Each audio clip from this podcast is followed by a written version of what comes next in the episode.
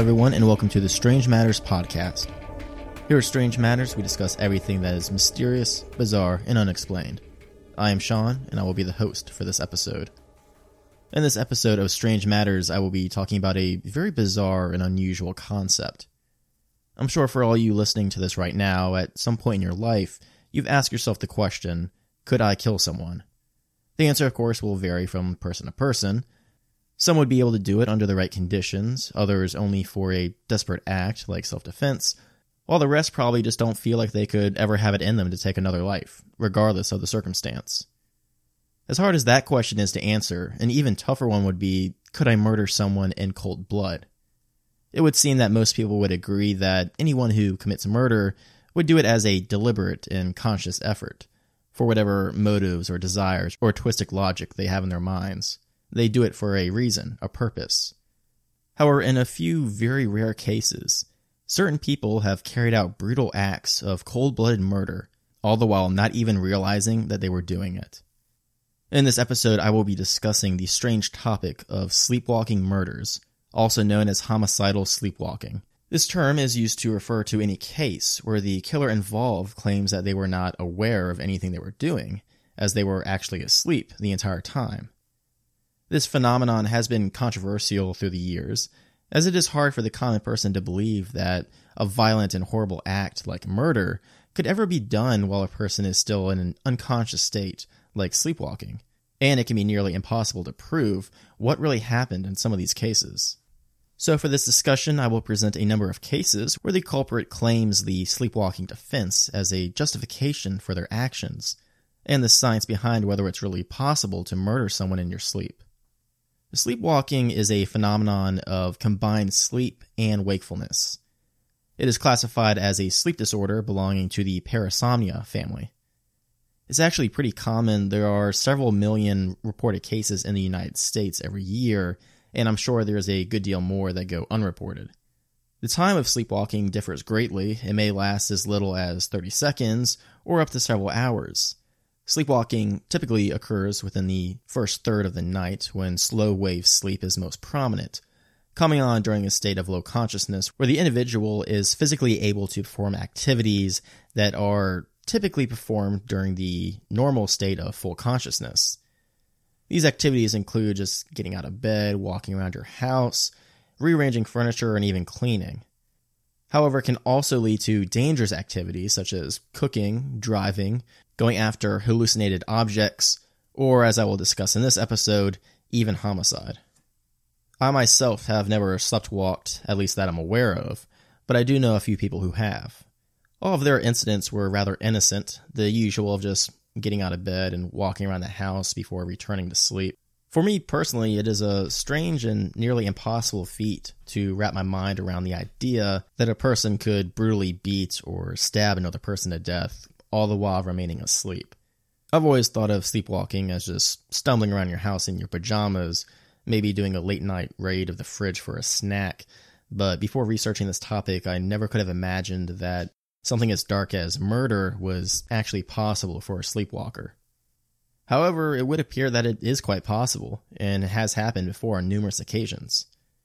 So, for the next segment of the episode, I will be presenting just a few cases of this homicidal sleepwalking. One of the first cases of the sleepwalking killers on record in the United States is that of Massachusetts versus Tirrell.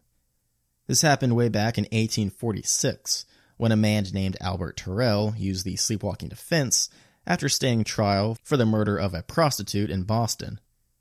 Apparently, after rendering her services and going to bed, Tirrell would go on to getting out of bed and grabbing a knife, slitting the poor woman's throat so deep that it actually nearly decapitated her. After the gruesome murder, Tirrell would set fire to the brothel, all the while still claiming to be asleep, and he ran out of town. Perhaps fearing what he had done once he actually came to, Tirrell would flee all the way south to New Orleans, where he would be quickly discovered by the police and arrested. During the trial, his lawyer stated that Tirrell was a chronic sleepwalker and would often have episodes of times where he would not know what he did at night. The lawyer said it was very possible that Tirrell committed the awful crime all the while being asleep. Now, Tirrell must have had a pretty convincing attorney because for some reason the jury bought this and found him not guilty of the murder and arson charges. The trial of Albert Tirrell is thought to be the first U.S. legal case in which the sleepwalking defense was mounted successfully. Though the man was freed at the time, many contemporaries today didn't buy the defendant's version of events, as it contradicts the current known symptoms of sleepwalking. But most likely due to the people's lack of modern science back in the day, the jury could believe such a chain of events was possible for a sleepwalker. The next case I want to discuss is that of Scott Falater, and it reminds me a bit of the Tirrell case in that the accused individual did not simply stop at the murder, but carried out a series of actions afterwards that seemed too implausible to be real for a sleepwalker. On the night of January 16th, 1997, a neighbor named Greg Koons claimed to have witnessed Scott Falater holding his wife Yarmila's head underwater in their backyard pool. Since it was dark, Koons could not get a clear look at what exactly was happening, but he thought he heard some screams, so he decided to call the police. When the police arrived, it was clear something horrible had happened, as they discovered the body of a woman in the bloody pool out back. Yarmila was found to have been stabbed 44 times. The police also found Scott Falater still at the house, with some streaks of blood on him and band aids on fresh cuts on his hand. Scott was taken in to be questioned, and in his interrogation, he was saying that he was sleepwalking that night. He did not deny that he committed the murder, but claimed that he had no memory of what had happened since he was asleep the entire time. Scott had been known to walk in his sleep before, and a lot of what he was saying in his interrogation was in line with the commonly known notions of the condition. At the trial, Scott Falater's attorney did not try to say their client didn't murder his wife, but instead that the evidence would show that Scott was simply sleepwalking the entire time, and thus was not responsible for his actions.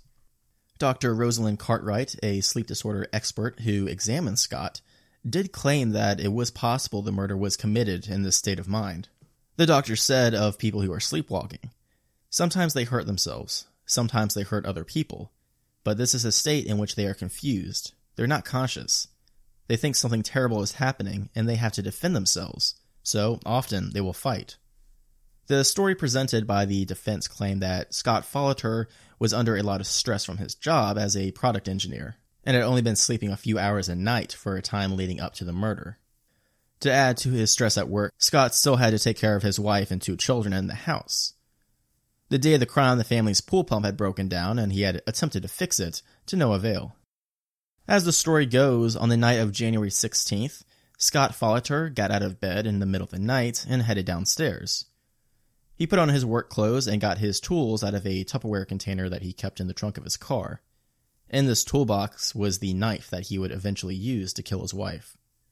Scott would then go out to the pool to try to fix it, where at some point in the night his wife Yarmila came out to check on him. Apparently, in his confused state of mind, the man must have thought he was being attacked and reacted to defend himself, namely by stabbing his assailant dozens of times before ultimately holding her under the water until she died. The defense finished by saying that the man's actions were completely nonsensical and illogical, and that the sudden burst of violence was typical of a sleepwalker being confronted by a person. The defense also displayed evidence of several sleep tests performed on Scott, which showed he did in fact fit the profile of a sleepwalker. As for the prosecution, of course they did not buy into the sleepwalking story at all. After some investigation, they found out that there was trouble in the marriage between Scott and his wife. Scott was a very active member of the Mormon church, but recently Yarmila was lately having her doubts of the faith and wanted some space from the church, which greatly angered Scott. The climax of the trial was when Scott Falater himself took the stand to tell his side of the story. The man broke down and claimed that he was devastated, and that the two had been soulmates since high school and he had a great marriage. Scott said, Personally, it's something that's going to haunt me forever. There was no way I could do that, not intentionally. I loved her. I don't know what I would do without her. Though the defense was quite confident in the case, there were several holes in Scott's story that just didn't add up. Per his story, during the murder, the family's dog was barking loudly. Scott said he had gone over and comforted the dog and put him inside. The prosecution pointed out that the man should not have been able to recognize his dog, nor the fact that it was being loud in his sleepwalking state. Also, after Yarmila's body was dumped in the pool, Scott had changed out of his bloody clothes and boots. He put them all in a plastic trash bag along with the bloody knife, the murder weapon, and stashed it away in the spare tire well in the trunk of his car. Again, the prosecution pointed out that a sleepwalker would never have the presence of mind to actively clean themselves or try to hide the bloody clothes and weapons in a secret location. An expert on sleep conditions testified that Scott Falater's actions were just too complex to have actually been carried out during sleepwalking. It would appear that the jury agreed, and on June 29, 1999, they found Scott Falater guilty of first degree murder. He was sentenced to life imprisonment without chance of parole. Though he has yet to admit his guilt, the belief is that Scott premeditated the murder, grabbing his knife and waiting outside for his wife to eventually come out and check on him, where he could murder her. Though at first his sleepwalking defense looked plausible, due to both his statements and his actions after the murder, it was clear that there was just not something someone actually sleepwalking would have done. One of the strangest cases of sleepwalking murder defense that I've come across is that of Antonio Nieto. Antonio was a 58 year old man living in Spain, along with his wife, mother in law, and his son and daughter. On the night of January 11th, 2001, Antonio got up from his bed and retrieved an axe and a hammer. The man then returned to his bedroom and bludgeoned his wife to death, before doing the same to his mother in law. Antonio then went for his children, smashing his daughter on the face and fracturing her jaw. The daughter did the smart thing and played dead, lying prone and silent, and that made her father walk away after a few moments. Antonio last went for his son, who was still in his bedroom, and attacked him in his sleep. The two would fight hand to hand for quite some time, Antonio hitting his son with his weapons and managing to slash the younger man's ear in the process. Fortunately, though, eventually the younger Nieto prevailed and managed to disarm and subdue his father until the police could arrive. During his questioning, Antonio claimed that he did not know what was going on that night as he was sleepwalking. He claimed that he was having visions of being attacked by aggressive ostriches, believe it or not, and that was why he was using his tools as weapons, not knowing he was actually killing and attacking his own family members. Antonio said he used the hammer and the axe to beat those birds, which sadly in the process caused two innocent victims to die. However, just as with the Scott Falater case before, Antonio's claims and actions went against what is established as actual sleepwalking behavior. Both of their children claim that their father verbally recognized them during his attacks, something that can't be done by a sleepwalker and which went against his defense theory. After Antonio had attempted to beat his son but was disarmed, he warned the younger man to not turn on the bedroom lights as his mother was sleeping. When the son went into the room, though, he did find her dead from the assault. Both children also said that in the moment, their father spoke normally and was looking at them, and not talking about ostriches. It would seem from his actual actions that night that Antonio was not having to fight for his life from deadly ostriches, but was indeed aware that he was in his house and that it was his family members around him. Though obviously his story was false about sleepwalking and dreaming of birds, it was clear that he was not in the right state of mind. Antonio was found guilty of the murders and sentenced to 10 years in a psychiatric center and forced to pay a large fine as compensation to his victims.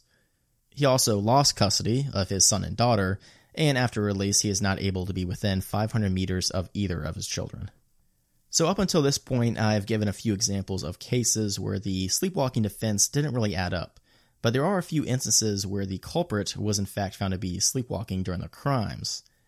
Perhaps the most famous example of all of an actual sleepwalking killer is that of Kenneth Parks. Kenneth Parks was a 23 year old man living in Toronto, Canada, with his wife and five month old daughter. He also had a very close relationship to his in laws, as he had helped convince their daughter and his future wife to go back to her parents after she ran away. During the summer before his eventual murders, Kenneth had developed a bad gambling addiction, losing much of the family's money and falling deep into debt. Growing desperate, Kenneth began to embezzle funds at work to cover his deepening addiction. In March of 1987, his actions were discovered at work and he was immediately fired. Several months later, Kenneth attempted to turn things around. He would go to his first Gamblers Anonymous meeting as he tried to grow out of his addiction. He had told several close to him that he was planning on going to tell his own family on the coming Sunday about his recent troubles, as well as coming clean to his in laws the day after that on the Sunday. He did, in fact, see his grandmother on that Saturday and told her about his gambling problems, and still had plans to go see his in laws the next day. However, in the early morning of Sunday, May 24th, something entirely else occurred. In the early AM, Kenneth rose from his bed and got into his truck. He drove 23 kilometers to the house of his in laws, got a tire iron from his trunk, and made his way inside. Once in, he came across his father in law and beat him badly before choking him unconscious. Once he was down, Kenneth grabbed a knife and proceeded to stab his mother in law multiple times, leading to her death. He then walked to the bedroom door of his teenage sister in law, making several strange grunting sounds that she heard before turning around to leave. After his assault, he walked right back outside and got into his truck and drove away. Rather than driving home, he went to the local police station and walked inside. Covered in blood with cuts on his fingers, Kenneth walked in and said, I think I have killed some people. My hands. I just killed somebody with my bare hands. Oh my god, I just killed someone. I've just killed my mother and father in law. I stabbed and beat them to death. It's all my fault. The police noticed at the time that though the man before them seemed quite distressed, he was not in any pain. This was unusual because Kenneth had actually deeply cut the tendons on all his fingers during the attack, something that would cause the normal person to be in an extreme amount of pain. This is an example of dissociative analgesia, a blunting of pain sensation in the absence of painkillers. Dissociative analgesia can occur during states of sleepwalking, which plays into Kenneth's story. Though the police were doubtful, Kenneth claimed that he was asleep during the entire events and didn't really have a clear idea of what he had done. Kenneth Parks had been known to sleepwalk before. Actually, when he was a teenager, he was sleepwalking and nearly climbed out of a six story window right before his mother could bring him out of it.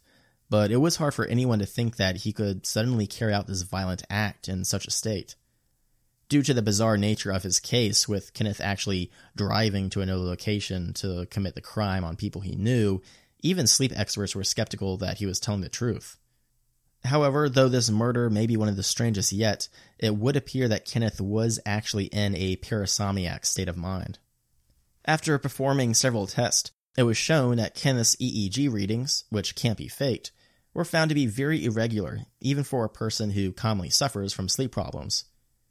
Kenneth underwent seven intensive interrogations, and his story was completely consistent throughout each one, something virtually unheard of for someone who is simply telling an elaborate lie or story. There's also the fact that Kenneth was well known to have a very close relationship to his victims, and he had no reason to want to harm them in any way. Combining all the facts that Kenneth couldn't feel pain in the morning of his attacks despite some serious wounds, his sleep test results, the consistency of his story, and the complete lack of any type of motive towards wanting to kill his loved ones led many to believe that Kenneth Parks was actually sleepwalking the morning of the murders. The experts tried to come up with the truth behind Kenneth's actions, something that had multiple factors leading to this strange and deadly event. It was known that Kenneth did have plans to go over to his in laws that day. He was well familiar with the route to their house, and he was suffering badly from anxiety due to his financial issues, his gambling addiction, and the fears of his upcoming trial for embezzlement. According to the expert's timeline, an idea must have suddenly occurred to Kenneth in his sleep that he should go over to his in laws and fix their furnace. He then got up and drove over to the house, but was surprised and frightened by his in laws, as he couldn't recognize them in his sleepwalking state. He attacked both of them without really knowing what he was doing. The medical review for the trial concluded that the legal defense was, therefore, during non insane automatism as part of a presumed episode of sleepwalking. The defendant did not have any pre existing diseases of the mind within the meaning of the Canadian Criminal Code. There was no evidence for psychosis or other mental pathology. Moreover, it was believed that the clustering of such a number of triggering factors was extremely unlikely to occur again, so that the possibility of recurrence of sleepwalking with aggression was considered extremely remote. Because of all this, the jury agreed with his story, and during the trial, the jury acquitted him of all charges, and ultimately he was free to go. The case of Kenneth Parks is as interesting as it is bizarre, and one of the few instances where the sleepwalking defense actually turned out to be legit. Though probably the most famous, it isn't the only time where the defendant seemed to truly be sleepwalking during their crimes.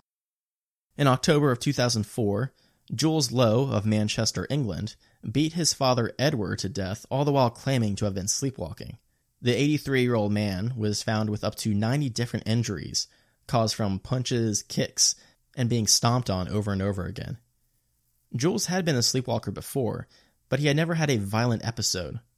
After his defense heard that he didn't remember the attack and that he also had a history of sleepwalking, they started to use the sleepwalking defense and subjected Jules to what they described as the most detailed scientific test in British legal history. Just as with Kenneth Parks, after being observed by experts, they agree that Jules had been in an automaton like state and was not aware of his actions. In March of 2005, Jules Lowe was acquitted of his murder charges and diagnosed with insane automatism. The judge explained that the verdict of not guilty by way of insanity did not mean the defendant was insane in the normal sense of the word, but that Mr. Lowe was subject to automatism during his sleepwalking. One of the more recent cases was that of Joseph Anthony Mitchell. Joseph was a 46 year old man living in North Carolina, described as a loving father and husband. Joseph had been under a lot of stress leading up to the night of his attack, getting only an hour or two of sleep a night. In the early morning hours of September 21st, 2010, Joseph got out of his bed and went into the bedrooms of his three young children. He first went to the room of his four year old son, who he then proceeded to smother to death. Joseph then went into the bedrooms of his 10 year old son and 13 year old daughter and attempted to do the same. Fortunately, these two children would end up surviving. Both would later tell investigations that they awoke to find their father covering their mouths and faces. Alexis, the 13 year old, woke up as she felt someone pressing her head into her mattress to the point where she couldn't breathe. Alexis said that she thinks she passed out for a few moments, coming to at the sound of her brother screaming. She ran to the bedroom and fought with her father, trying to get him off her brother. Alexis then ran to the bedroom to tell her mother what was going on. After this, Alexis would find her four year old brother Blake lying motionless in his bed and brought him to her mother. During this time, Joseph Mitchell would go on to lock himself in another room. The children's grandfather would call 911 and frantically try to explain the situation. If you are interested, you can actually listen to this 911 call online Obviously, it goes without saying that it is pretty disturbing. In any case, though, once the police arrived, they were able to break into the room that Joseph had locked himself in to find the man in a strange state of mind and covered in blood.